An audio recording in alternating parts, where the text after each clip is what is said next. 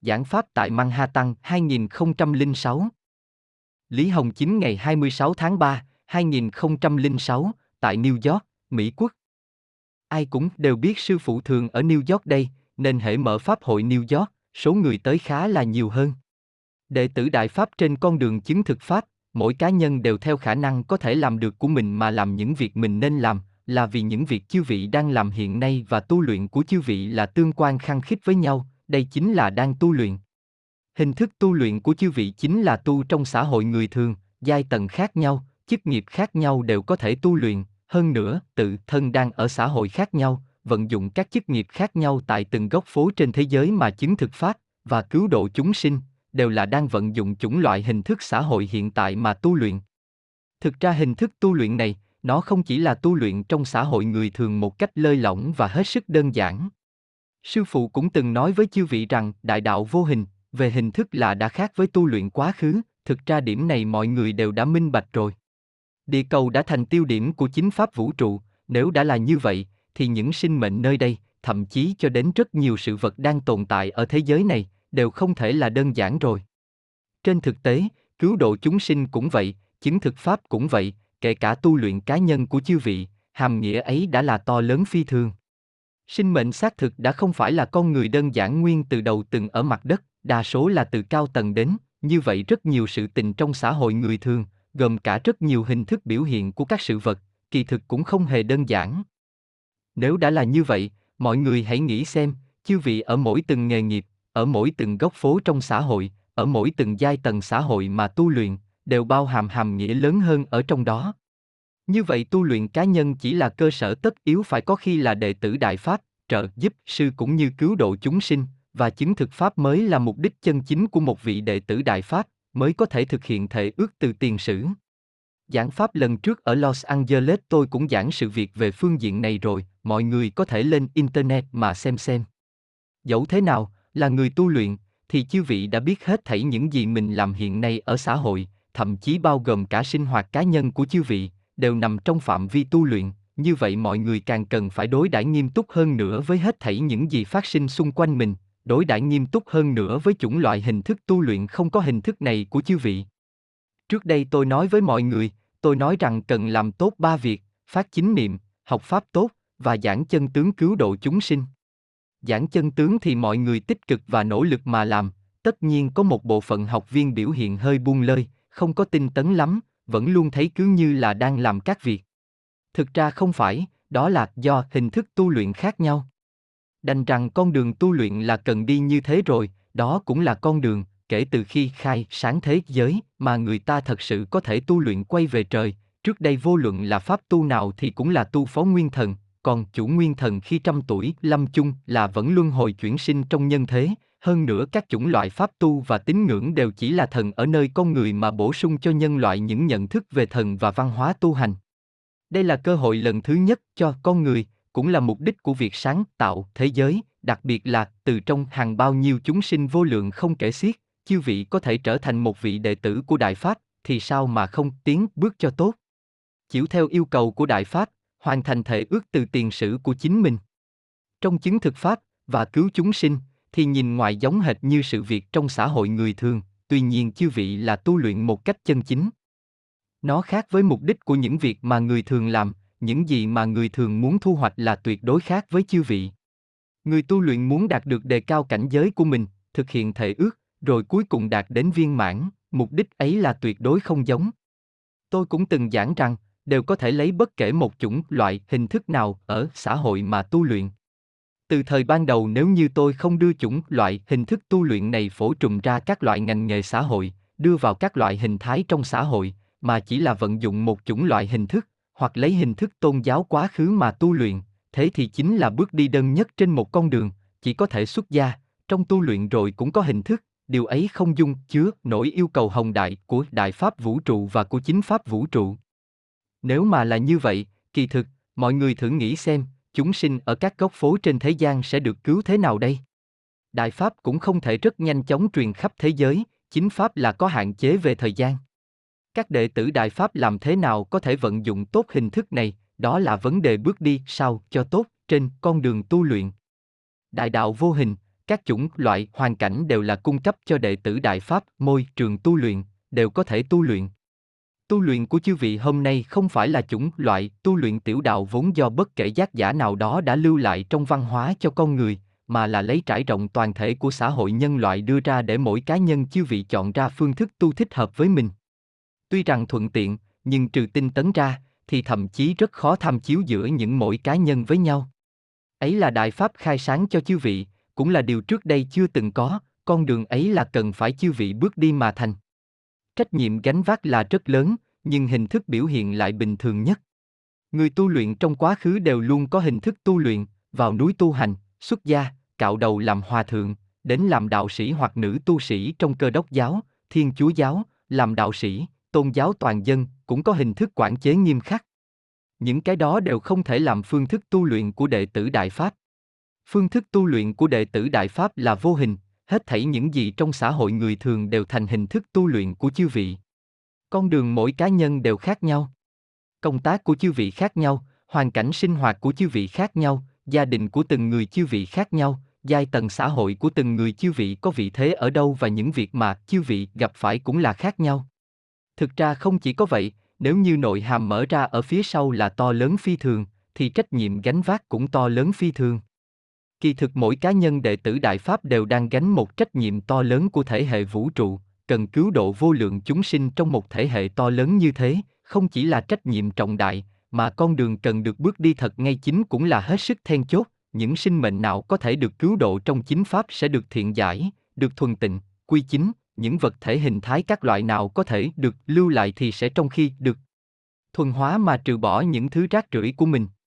Lưu lại thuần chính, đó là yêu cầu trong chính pháp của toàn thể vũ trụ. Trên thực tế, chư vị trong tu luyện cũng là đang làm như thế một cách chủ động.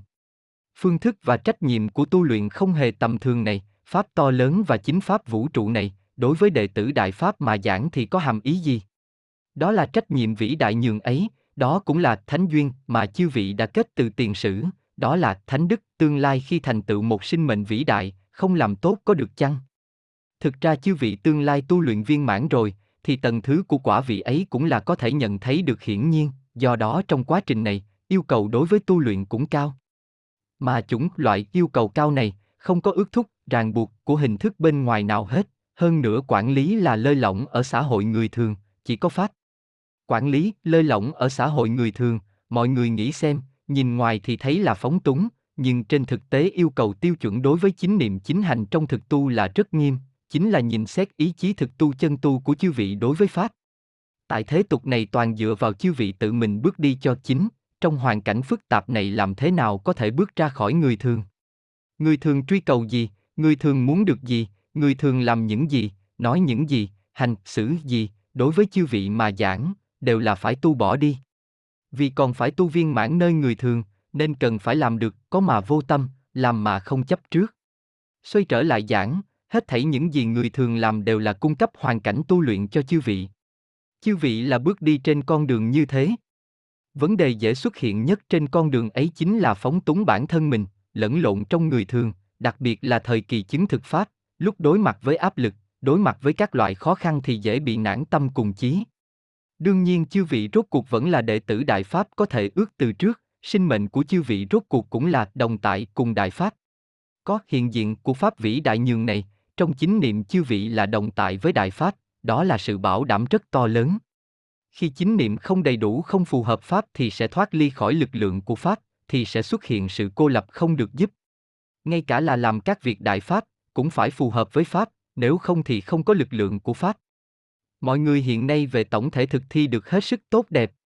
Tu luyện đương nhiên cũng là một quá trình sóng lớn cuốn cát đi, nếu không đạt thì khẳng định sẽ bị cuốn đi, đào thải, trong quá trình ấy, đó cũng là chính thường. Đệ tử Đại Pháp về chỉnh thể là tốt phi thường, mọi người đều đang tiến về phía trước, đa số đều đã vượt qua rồi. Tất nhiên cũng có vị rụng ngã, cũng có vị lại đuổi lên theo, đó cũng là chính thường. Đó chính là biểu hiện xuất hiện trong quá trình tu luyện này. Chỉ cần sự việc này chưa có đến bước cuối cùng, đối với người tu luyện, đối với chúng sinh, thì đều là cơ hội.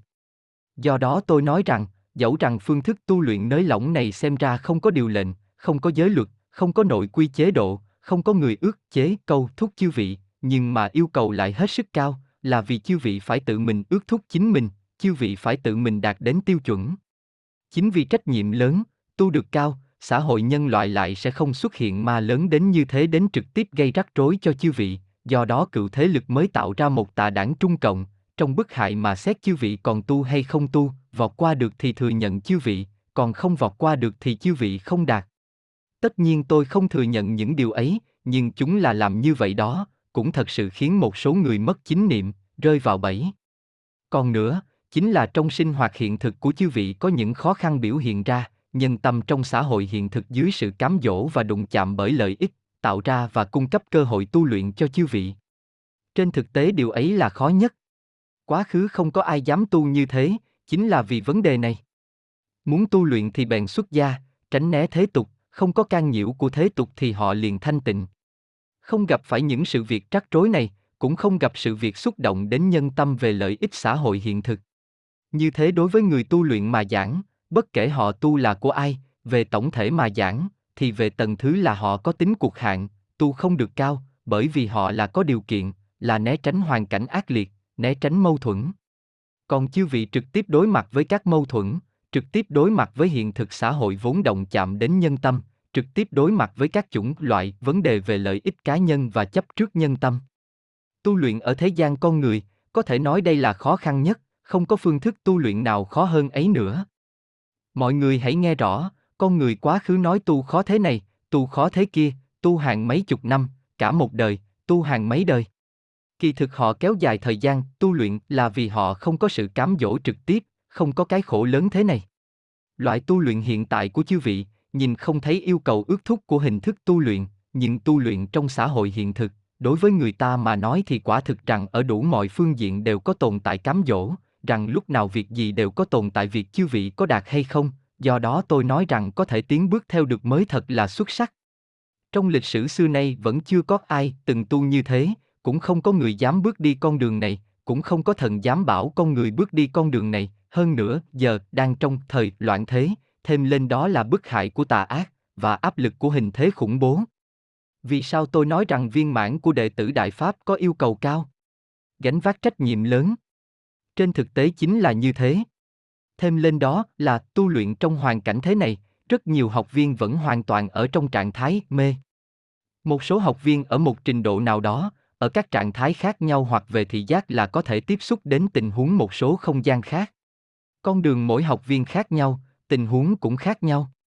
Kỳ thực chư vị có hiểu biết bao nhiêu thì đều là quá ít, cảnh tượng tráng quan của vũ trụ trong chính pháp và sự tráng quan của biến hóa về thân thể của đệ tử đại pháp thời tu luyện trong chính pháp, những điều ấy đều rất khó thấy. Bản thân cái mê ấy đối với học viên là cấu thành mức độ khó khăn rất lớn. Chư vị tu luyện trong tôn giáo, chư vị tu trong bất kể loại tu luyện nào mà tránh né thế tục, nó đều không giống chủng loại phương thức tu luyện của đệ tử Đại Pháp hôm nay, đối với họ đều có thể ở các trình độ khác nhau mà đã khai một số năng lực cho họ, đều dùng bản thân thần thông để khiến người ta tinh tấn.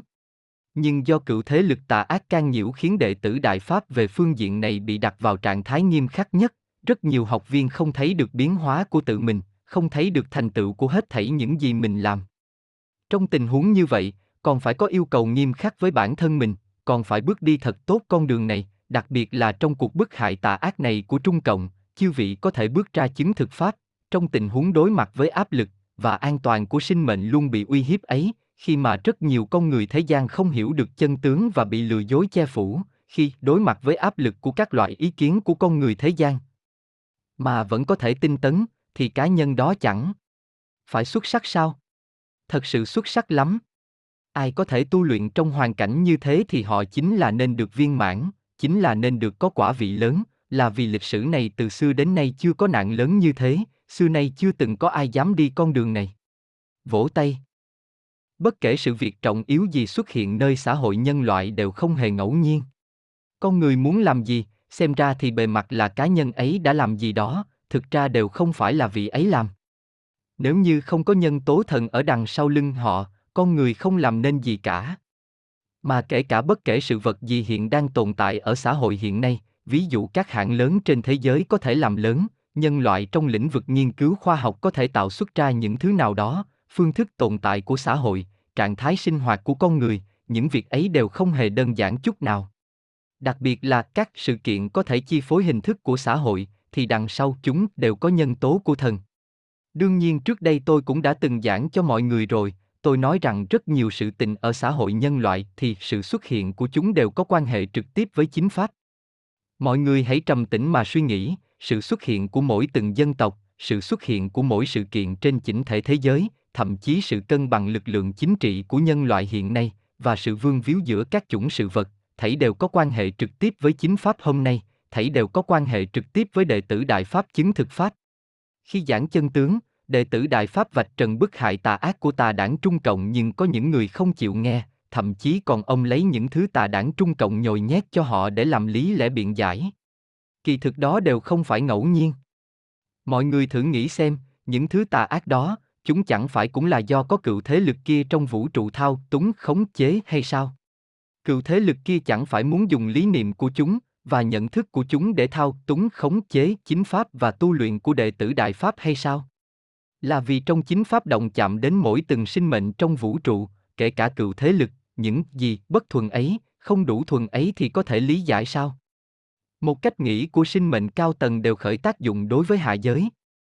Một người thường có một cách nghĩ thì cũng không có quan hệ với người khác, nhưng đối với bản thân thì lại có tác dụng, chỉ là lớn nhỏ thế nào mà thôi.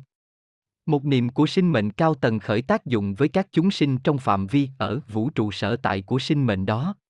Sinh mệnh cao tầng lớn hơn thì một niệm của nó sẽ khởi tác dụng trong một phạm vi vũ trụ rộng lớn hơn.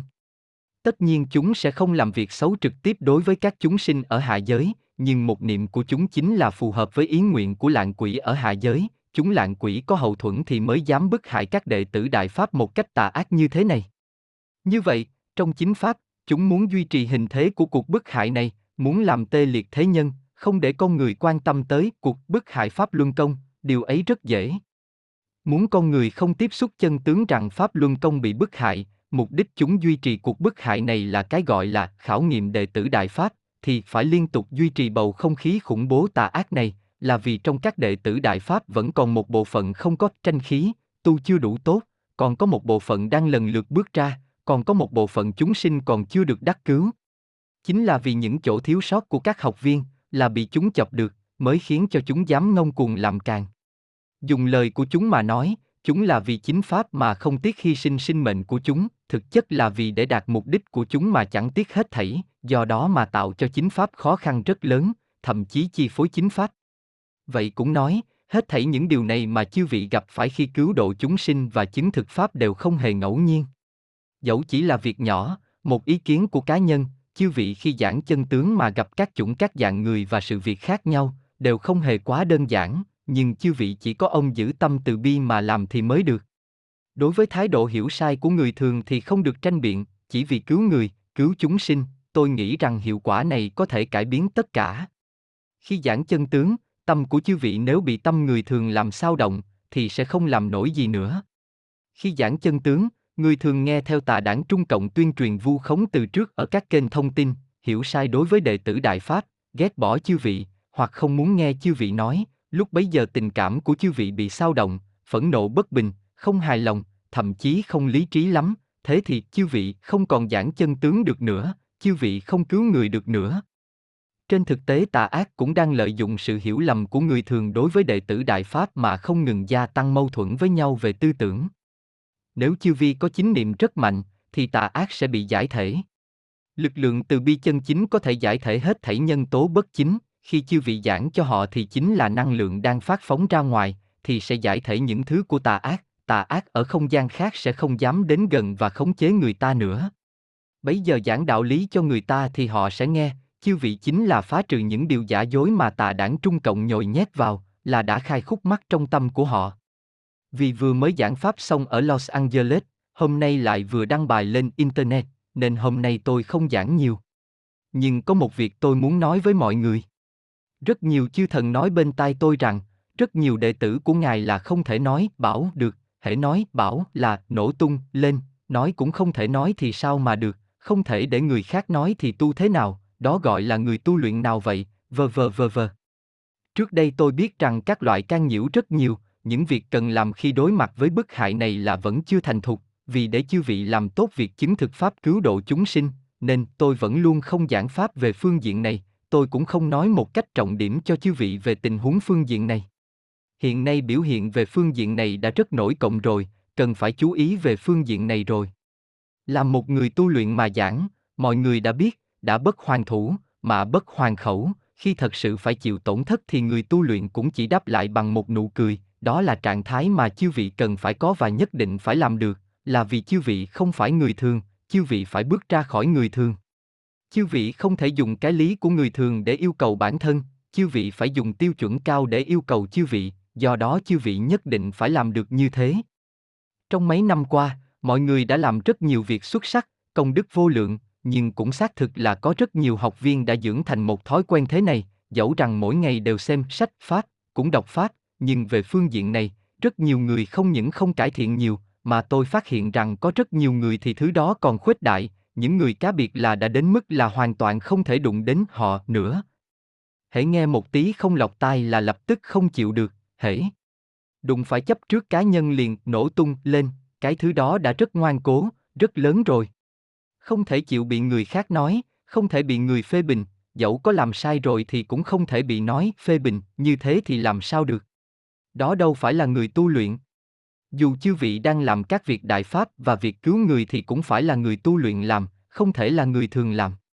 Thậm chí có một số người làm sai rồi, người khác dẫu là thiện ý đề xuất ra, thì họ đều muốn lẩn tránh. Hễ có lỗi liền giải thích, bao biện, nói dối không chớp mắt, thậm chí hễ sai liền giải thích, tìm nguyên nhân khách quan. Loại trạng thái mà người thường cũng chẳng như thế, thì còn là hành vi của đệ tử Đại Pháp chăng? Người tu luyện là phải tiếp thu phê bình của người khác, trong sách cũng giảng rồi, còn có học viên vòng vo đẩy trách nhiệm, hễ có vấn đề, không phải là nguyên nhân phương diện này, thì là nguyên nhân phương diện kia, mà thực tại không có nguyên nhân thì biên tạo ra một cái nguyên nhân, mọi người cười, các bạn chưa biết đó thôi, lúc bấy giờ là tình huống nó thế này, như thế này như thế kia. Mọi người cười, đó còn được tính là còn khá một chút, những ca nghiêm trọng kia chính là một chút cũng không thể đụng đến được. Hễ có việc này thì chư vị có biết là thần nhìn chư vị thế nào không? Cựu thế lực lập tức ghi nhớ chư vị, biểu hiện lần này của chư vị liền bị chúng nắm thóp rồi, thế thì chư vị hãy đợi xem rắc rối sẽ đến. Vì về phương diện này tâm tính chưa đạt đến vị trí cần phải đạt, nên sẽ tạo thành phiền phức lớn, hãy chú ý. Lần giảng pháp trước tôi có nói rằng, một khi sư phụ giảng ra sự việc này rồi, chư vị về thì sẽ gặp phải, có người vừa ra khỏi cửa hội trường này liền gặp phải rồi. Khi mâu thuẫn đến là không cho chư vị thời gian chuẩn bị, đều là đưa đến trong tình huống chư vị chưa có chuẩn bị về tư tưởng nào cả. Sẽ không có ai đến bảo chư vị, tôi là đến khảo nghiệm bạn, tôi là vì đề cao tâm tính của bạn mà đến để đề xuất phê bình bạn. Kỳ thực đối phương của mâu thuẫn cũng tự họ không có rõ ràng, mà là vượt quan tải tâm tính với nhau. Bây giờ sư phụ giảng xong pháp này rồi, xem chư vị có thể làm được hay không. Không có chuẩn bị tư tưởng, không có dấu hiệu trước, không có cảnh báo từ trước, đều là mâu thuẫn đột nhiên xuất hiện, giống y hệt như người thường xuất hiện mâu thuẫn. Đương nhiên, hôm nay tôi đề xuất vấn đề này, tôi nói sự việc này hy vọng rằng mọi người khi trở về hãy tu về phương diện này. Bất kể thói quen được sự việc gì dưỡng thành đều là sự sinh thành của vật chất. Tại không gian khác là có chủng vật chất ấy, thì ở không gian này mới xuất hiện trạng thái ấy. Thứ đó tự như chôn mình, chư vị đụng phải nó nó liền nổ, do đó những mình kia không gỡ bỏ đi thì không được. Bắt đầu từ nay trở đi, vô luận là ở địa phương nào, vô luận là ai, chỉ cần là chư vị tu đại pháp, thì những thứ thực tại vật chất đó tôi đều gỡ xuống cho. Vỗ tay. Gỡ những thứ thực tại vật chất đó xuống, nhưng cái thói quen được dưỡng thành kia thì chư vị phải tự mình tống khứ. Thói quen được dưỡng thành dần dần qua thời gian, loại thói quen ấy có nguyên lai từ những chấp trước khác nhau. Có chấp trước vào thể diện, thì bị người ta nói những gì cảm thấy ngượng ngùng, về phương diện này chính là sẽ xúc động cái tâm không thể bị nói phê bình. Cũng có người cảm thấy bản thân là người phụ trách hạng mục công việc thì không thể để người ta nói phê bình. Cũng có người là có sở trường ở một phương diện nào đó và không để người ta nói. Cũng có người đối với những ai mà có ý kiến không tốt nên vì thế mà không để người ta nói, vờ vờ đủ loại phương diện. Không thể để người khác nói, phê bình, nguyên từ các chấp trước khác nhau. Dẫu là như thế nào, mọi người đều là đệ tử Đại Pháp, dẫu chư vị gánh vác là trách nhiệm gì, chư vị đều là người tu luyện, sư phụ có trách nhiệm với tu luyện của chư vị. Chư vị cũng là như tất cả người tu luyện khác, đang tu bản thân mình, cần là cuối cùng đi đến viên mãn, cũng có trách nhiệm với tu luyện của chư vị. Có thể hôm nay vừa ra khỏi cửa liền có người đụng phải xung đột về ngôn ngữ, nói lời khó nghe, bấy giờ hãy xem xem ai sẽ nổ tung nhé. Cười, mọi người cười. Từ nay trở đi chư vị sẽ là như thế, dẫu chư vị đúng hay không đúng, vấn đề đúng sai ấy đối với một người tu luyện mà giảng là hoàn toàn không trọng yếu. Không được cứ tranh luận mãi, không được nhấn mạnh vào là ai đúng ai sai. Có người vẫn luôn cứ nhấn mạnh rằng mình là đúng, chư vị đúng, chư vị không sai, vậy thì sao? Là đề cao trong pháp chăng? Dùng nhân tâm để nhấn mạnh đúng sai, bản thân đó đã là sai rồi, bởi vì chư vị dùng cái lý của người thường để đo lường bản thân chư vị, chư vị dùng cái lý của người thường để yêu cầu người khác. Tại thần mà nhìn một người tu luyện ở thế gian, thì đúng và sai của chư vị hoàn toàn không trọng yếu, mà tống khứ tâm chấp trước nhân tâm mới là trọng yếu. Trong tu luyện chư vị buông bỏ tâm chấp trước nhân tâm như thế nào mới là quan trọng. Vỗ tay, khi đều có thể rất thản nhiên đối mặt với ủy khuất dẫu lớn đến mấy, đều có thể bất động tâm, đều không tìm cớ cho mình, có rất nhiều việc thậm chí chư vị không cần tranh biện, bởi vì trên con đường tu luyện này của chư vị không có việc ngẫu nhiên nào cả, có lẽ khi nói chuyện với nhau làm xúc động chư vị, có lẽ cái nhân tố để phát sinh mâu thuẫn với chư vị có quan hệ đến lợi ích chính là do sư phụ đưa vào. Có lẽ chư vị bảo rằng lời nói kia làm chư vị rất cáu, đụng trúng chỗ đau của chư vị, chư vị mới cảm thấy bị kích thích, cáu giận. Cũng có lẽ là thật sự oan uổng cho chư vị, nhưng lời đó lại không nhất định là họ nói đâu, có thể là tôi nói đó. Mọi người cười, Bấy giờ tôi chính là xem chư vị đối đãi việc ấy như thế nào, Bấy giờ chư vị đụng phải họ nhưng thực ra là chư vị bằng như đụng phải tôi. Cười, mọi người cười, vỗ tay, hôm nay chúng ta nói tới đây. Những thứ kia tôi có thể gỡ bỏ hết sạch cho chư vị, nhưng thói quen được dưỡng thành kia thì chư vị nhất định phải trừ bỏ đi, nhất định phải bỏ, nhất định phải bỏ. Vỗ tay. Từ thời đầu tôi đã phát hiện vấn đề này rồi, nhưng vẫn luôn không giảng. Vì sao không giảng? Vì đệ tử Đại Pháp khi chứng thực Pháp đối mặt với các loại can nhiễu của tà đảng Trung Cộng, lợi dụng bộ máy tuyên truyền của cả một quốc gia, hàng mấy nghìn loại báo chí, mấy trăm loại đài phát thanh và truyền hình do tà đảng Trung Cộng khống chế, tất cả đều rập trời dậy đất đàn áp Pháp luân công, lợi dụng đặc vụ bày trò quỷ từ bên trong, các loại âm mưu đều thi triển hết, báo cáo toàn là vu khống và bịa đặt. Hơn nửa dân chúng toàn thế giới đều ở trong tình huống bị đầu độc, đệ tử Đại Pháp phải đối mặt với 7 tỷ người mà giảng chân tướng, nếu không có ý chí bền bỉ bất khuất trong chính niệm, thì không làm nổi cứu vãn chúng sinh và chứng thực Pháp, do đó mấy năm nay bất kể chư thần đó nói thế nào, tôi cũng không giảng Pháp này. Đệ tử Đại Pháp đều rất lương thiện, người ta hễ nói một câu gì thì mình cũng không nói nữa, tà ác kia vu khống thì mình cũng không nói nữa, thế thì bất lợi đối với giảng chân tướng cứu người, càng bất lợi đối với vạch trần tà ác, do đó tôi đã không giảng Pháp này. Chính là vì vấn đề này nên tôi vẫn luôn không nói nặng về phương diện này.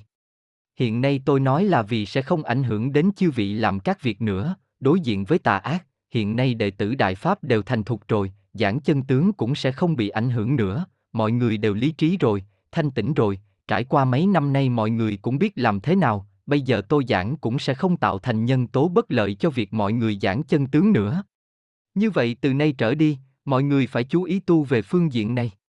Sau lần giảng pháp vừa rồi ở Los Angeles tôi cũng bảo mọi người, tôi nói rằng chư vị trở về là sẽ đụng phải. Đích thân tôi thấy mấy trường hợp rồi. Mọi người cười, mà nó đến rất mãnh liệt. Nhưng nhìn thì thấy rất mãnh liệt, trên thực tế thì cũng không nói gì, có mấy học viên lập tức nổ tung, không chịu nổi, lập tức cãi cọ với người ta, hoàn toàn không là trạng thái một người tu luyện nữa. Đương nhiên không phải ý nói rằng mọi người tu không tốt, tôi vừa giảng rồi, không phải trách nhiệm của chư vị, mà là sư phụ vì để chư vị giảng chân tướng, nên về phương diện này vẫn chưa động đến nó. Bây giờ nếu tôi động đến nó, nếu mà khi giảng chân tướng biểu hiện rất yếu nhược, thì lực độ sẽ nhỏ. Tuy nhiên hiện nay xem ra thói quen được dưỡng thành kia đã thật sự khó bỏ rồi. Thứ thực tại vật chất kia tuy không còn nữa, nhưng hễ đụng đến liền không được nữa rồi. Tôi đã gặp mấy trường hợp, tôi bèn giảng cho họ, tôi nói rằng chư vị có tới Pháp hội Los Angeles chăng? Tôi chưa nói sang câu thứ hai thì họ liền minh bạch ra, à, sai rồi, thưa sư phụ, con sai rồi. Mọi người cười, vậy đó, rốt cuộc là người tu luyện, nhận thức được rồi thì họ sẽ sửa, ai cũng muốn làm tốt, chỉ là khi mâu thuẫn kia tới thì nó là đột nhiên xuất hiện. Đâu có nói rằng mâu thuẫn tới rồi, chư vị chuẩn bị sẵn sàng chưa? cũng không có chuyện như vậy, chính là đột nhiên xuất hiện. Đương nhiên, băng dày ba thước không bởi lạnh một ngày, tuy không còn thứ thực tại vật chất đó nữa, nhưng thói quen được dưỡng thành, và có những thứ khiến người ta hễ mở miệng liền nói xuất ra, đã thành tập quán rồi, muốn trừ bỏ đi là không dễ, nhưng nhất định phải bỏ. Tôi biết, trong quá trình ấy, có lẽ có người hễ ra khỏi cửa thì làm chưa tốt, nhưng không được nản lòng. Sư phụ biết trong quá trình tu luyện của chư vị, rồi thì đến cuối cùng cũng sẽ làm tốt thôi, đó là những việc trong quá trình tu luyện, tuy nhiên bản thân chư vị không được phóng túng. Chư vị nói, mình cứ từ từ đã, vậy không được. Làm người tu luyện mà giảng thì chư vị phải tinh tấn, chư vị phải là ngay lần đầu đã làm tốt là tốt nhất, càng làm càng tốt mới được. Từ nay trở đi, đặc biệt là khi các đệ tử Đại Pháp hợp tác với nhau để làm việc nào đó, chư vị nhất định phải đặc biệt chú ý, trong tu luyện thì những gì không nên có thì tôi đều không lưu lại cho chư vị, chỉ lưu lại duy nhất một chút thứ đó thôi, bấy giờ là vì không thể để ảnh hưởng giảng chân tướng, nên không động đến nó cho chư vị. Thực ra từ thời đầu giảng Pháp, từ trước ngày 20 tháng 7 năm 1999, những lời này tôi cũng đã giảng lặp đi lặp lại rồi, là vì bấy giờ tôi nghĩ rằng, ngộ nhỡ cựu nhân tố làm ra sự việc nào đó, nếu chúng thật sự muốn lấy chiêu cũ ra đối đãi đệ tử Đại Pháp, nếu không có tạo được cơ sở thật tốt, vậy thì rất nhiều học viên có thể không qua được, có thể không tu nữa, có thể không đạt nữa, rớt xuống rồi. Do đó bây giờ tôi nhấn mạnh khá nhiều, giảng khá nhiều, về phương diện tu luyện tâm tính ấy tôi đã nói hết sức. Nhiều.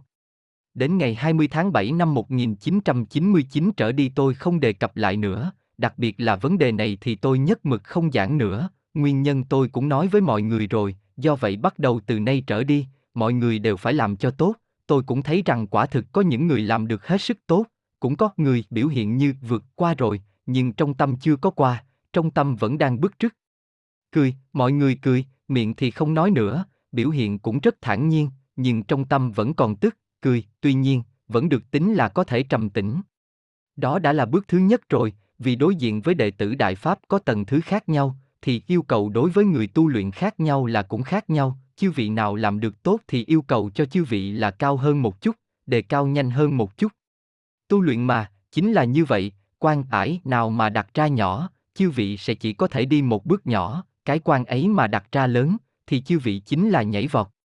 Ngoài ra đề cập một điểm khác, chính là đệ tử Đại Pháp cần chú ý về phương diện sinh hoạt. Như mọi người đã thấy rồi, không phải là vợ chồng mà có quan hệ nam nữ bất chính, ấy là tội ác của nhân loại, phá hoại gia đình, làm bại hoại nhân luân. Từ thời kỳ đầu tôi đã thấy vấn đề này, tu luyện trong xã hội người thường, thì vấn đề lớn nhất chính là vào thời loạn thế mà đối diện với cám dỗ của giới tính ở xã hội người thường.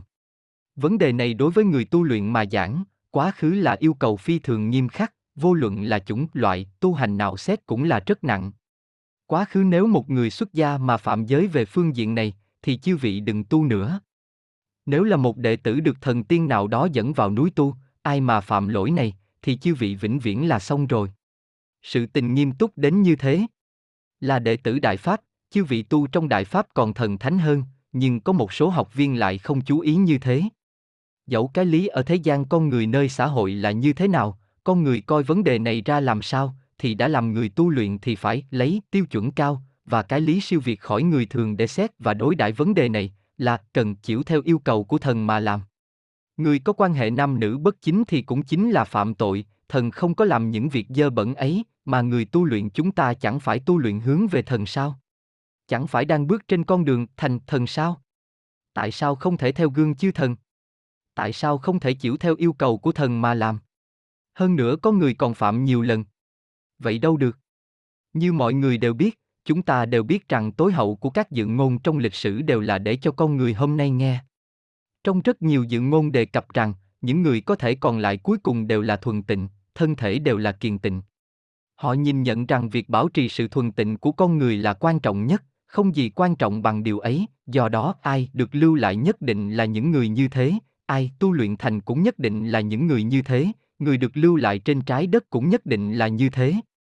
Mọi người thử nghĩ xem, thần trong vũ trụ khi nhìn thấy đệ tử Đại Pháp làm những việc kia thì họ sẽ đối đãi chư vị như thế nào? Dùng tiêu chuẩn của họ đối với một người sẽ thành thần mà yêu cầu, chư vị hãy làm loại việc kia thì đáng sợ nhường nào hễ ai phạm lỗi về phương diện này, thần của khắp trời đều sẽ nhìn nhận rằng nhất định phải đánh hạ chư vị xuống, là tuyệt đối không thể chấp nhận, tuyệt đối không thể thừa nhận chư vị, do đó nạn mà chư vị gặp phải từ nay về sau, có rất nhiều nhân tố là những thần đó họ thuần túy là tống chư vị xuống, chư vị thử nói xem điều ấy gây khó khăn cho tu luyện đến nhường nào. Do đó họ mới khiến chư vị tái phạm mãi, phạm nhiều lần mà không sửa, cuối cùng trong xung đột tâm tính mà nhấn chư vị xuống tà ngộ.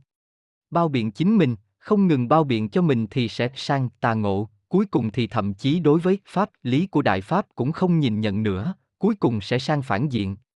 Khá nhiều người tà ngộ, chư vị tưởng họ thật sự nguyện ý tà ngộ ư. Rất nhiều là vì phương diện này không có làm tốt nên bị tà ác dùi vào sơ hở mà tạo thành. Do đó những tà ác kia chuyên môn đi tóm cứng những nhược điểm đó của chư vị, chính là nắm cứng những thứ đó của chư vị mà không buông.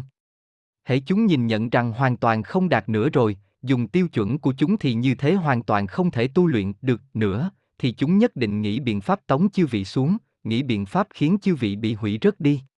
Đương nhiên chúng cũng biết, Lý Hồng Chí sẽ không buông bỏ đệ tử của ông, sẽ tiếp tục độ họ. Nhưng chư vị biết chăng? Chúng sẽ khiến chư vị sang phía phản diện, làm ra những việc có lỗi với Đại Pháp và đệ tử Đại Pháp, trở thành công cụ bị tà ác lợi dụng. Đã phạm tội không thể tha thứ đối với Đại Pháp thì còn biết làm sao? Chúng chính là muốn khiến những ai phạm phải lỗi lầm kia bị đẩy đến bước như vậy.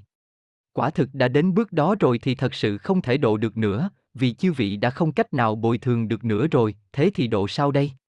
Chính Pháp là có tiêu chuẩn, tu luyện của đệ tử Đại Pháp cũng là có tiêu chuẩn, về phương diện này tại sao không chú ý? Bôi nhọ sư phụ, bôi nhọ đệ tử Đại Pháp, tạo thành ảnh hưởng xấu xa như thế. Còn có một vấn đề, chư vị là tu luyện trong xã hội người thường, vấn đề đối diện với người nhà vốn không tu luyện, vẫn luôn xử lý không tốt. Tất nhiên, vẫn là câu nói ấy, băng dày ba thước không bởi lạnh một ngày, ngay từ đầu không xử lý tốt thì oán giận tích lại quá thâm sâu, dần dần về sau tạo thành một loại gián cách, dường như hoàn toàn không xử lý nổi. Vấn đề này sẽ gây khó khăn cho đệ tử Đại Pháp trong chứng thực Pháp. Phàm là xuất hiện vấn đề này, thì cái sai là ở đệ tử Đại Pháp, là vì ngay từ đầu xử lý không tốt nên mới khiến nó biến thành như thế. Kỳ thực rất nhiều sự việc chư vị có thể hợp tác được tốt, an bài nếu mà tốt, thì sẽ không gây trì hoãn khi làm các việc đại pháp. Chính là vì bản thân làm chưa có tốt, sơ sót xem thường điểm này. Mọi người biết rằng chính pháp và tu luyện là nghiêm túc, ai tu thì vị ấy đắc chính quả. Thân nhân sẽ vì chư vị tu thành mà được đắc phúc báo, chiếu quyết sẽ không phải là những người thân thích, bằng hữu, cha mẹ con cái vốn không tu luyện mà lại theo đó viên mãn. Là sinh mệnh cá thể, không tu luyện thì họ nên là như thế nào thì sẽ là như thế ấy, chư vị không thay thế họ được, chư vị cũng không gánh vác cho họ được. Nếu họ không phá hoại pháp, họ cũng không tu luyện, vì sự viên mãn của chư vị thì họ sẽ có phúc báo, có người thậm chí có thể đến thế giới của chư vị làm chúng sinh trong thế giới của chư vị, cũng có thể tương lai đắc phúc báo ở tại thế giới này, đều là xét xem duyên phận thế nào. Vì chư vị là từ hoàn cảnh này mà tu luyện xuất lai, nên họ hàng và thậm chí tổ tiên cũng được lợi ích. Trái lại, những người bức hại đệ tử Đại Pháp, can nhiễu chính Pháp, thì vì họ, nên tổ tông đều có tội và vì thế mà sẽ bị hạ địa ngục. Người trong nhà, chư vị có thể bảo họ tu luyện là tốt nhất, họ không thể tu luyện thì chư vị cũng nên để họ làm một sinh mệnh mà sẽ được cứu, ít nhất làm một người tốt, họ mới có thể đắc phúc báo. Một số học viên ngay từ đầu không có làm tốt, sơ sót xem nhẹ việc này, nguyên nhân lớn nhất chính là cho rằng, họ là thân thích của tôi, họ là cha mẹ tôi, họ là con của tôi, tu đại pháp là việc quá tốt rồi, vậy tôi quyết định, tôi bảo họ đều phải tu, do vậy lời nói mang theo tính cưỡng chế, hoặc các vị nhất định phải nghe tôi. Thời khắc then chốt của sinh mệnh thì người khác không thể thay thế được, lời chư vị nói là không được tính thay cho họ. Những việc trong sinh hoạt ở thế gian con người thì chư vị có thể thay thế họ, những việc của họ thì thậm chí chư vị còn có thể quyết định cho họ, nhưng thật sự đến thời khắc then chốt liên quan đến sinh mệnh ấy, thì sinh mệnh lựa chọn gì, thì không còn là đơn giản nữa. Người ta không phải chỉ có một đời, đời này là người nhà của chư vị, đời sau họ là người nhà của người khác, đời kế tiếp nữa thì không biết là chuyển sinh đến đâu nữa, bất quá chỉ là duyên phận một đời mà thôi, chư vị lẽ nào có thể thay thế sự vĩnh viễn của sinh mệnh của họ mà lựa chọn. Chỉ có là chư vị thật sự có nguyện vọng cứu độ họ, coi họ như là một sinh mệnh cần cứu độ, thì chư vị xem xem việc này sẽ khác ngay. Chính là nói lên rằng rất nhiều việc mà phương thức đối đãi khác nhau, thì hiệu quả thu được cũng khác nhau. Đương nhiên, còn có một số đệ tử Đại Pháp trẻ tuổi, kết hôn với người thường, có vị thật sự bị cái tình lôi xuống, biến thành người thường, còn người thường hơn cả người thường nữa, còn có người chịu can nhiễu rất lớn, bản thân cảm thấy lực bất tòng tâm, vừa sợ ảnh hưởng quan hệ vợ chồng, vừa sợ việc của Đại Pháp làm không tốt, cũng biết rằng ảnh hưởng tu luyện bản thân mình, đưa đẩy đến cuối cùng thì tâm lực kiệt quệ, không biết thế nào mới tốt nữa. Kỳ thực, hãy trầm tĩnh mà suy xét, thì những việc đó đều có thể giải quyết. Một khi bộ pháp này đã là truyền như thế này tại thế gian con người, ở xã hội người thường mà tuyển định ra phương thức tu luyện như thế này, khẳng định là hết thảy những gì gặp phải ở xã hội người thường đều có thể giải quyết, chính là xét xem chư vị đối đãi người nhà như thế nào, có thể dùng chính niệm đối đãi việc đó không, có thể dùng chính niệm của một người tu luyện để giảng cho rõ ràng không?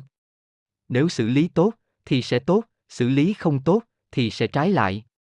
Kỳ thực giảng chân tướng ở người thường cũng là như thế, bất kể họ giữ thái độ gì, chư vị đều ông giữ tâm từ bi đối đãi với họ, thì từ sâu thẳm trong tâm linh họ, phía minh bạch trong sinh mệnh họ đều hiểu cả. Nếu chư vị làm qua loa bề ngoài, thậm chí bị tâm người thường dẫn động, thì nhất định sẽ không thu được hiệu quả tốt. Sự việc thần thánh đến thế, sự việc quyết định tương lai của một sinh mệnh, lẽ nào có thể tùy tiện như vậy?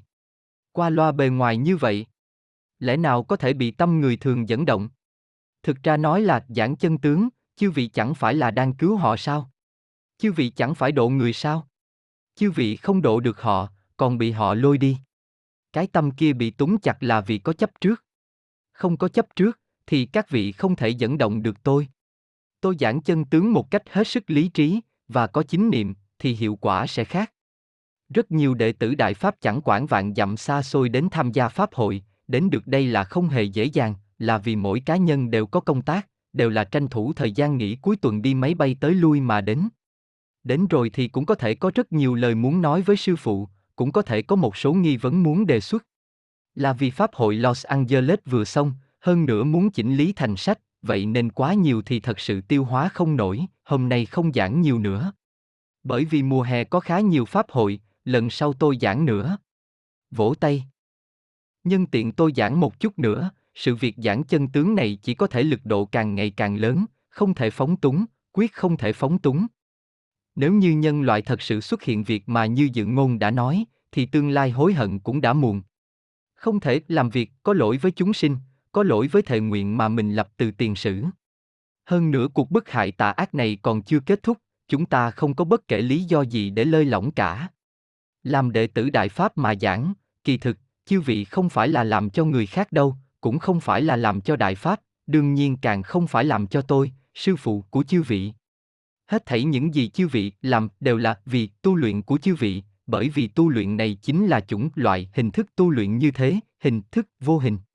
Hết thảy những gì chư vị gặp trong xã hội đều là việc nội trong phạm vi tu luyện của chư vị, để xem chư vị đối đãi thế nào.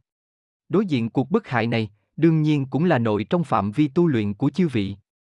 Do đó chư vị từ nay trở đi làm sao bước đi cho tốt con đường của mình, cũng chính là làm thế nào tu bản thân cho tốt.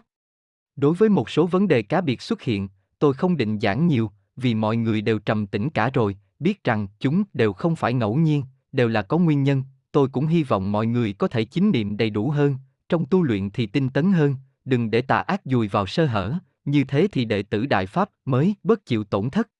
Đặc biệt là bây giờ giảng chân tướng cần người làm, cần có nhiều người hơn nữa tham gia giảng chân tướng cứu chúng sinh, nhiều người hơn nữa tham gia các hạng mục công việc phá trừ bức hại của tà ác, như vậy thiếu đi một người là thiếu đi một lực lượng rất lớn, thêm một người là thêm một lực lượng rất lớn, do đó tôi không muốn rơi rụng một ai cả, cũng không muốn mất, hoặc mới sớm đã để họ rời đi nữa.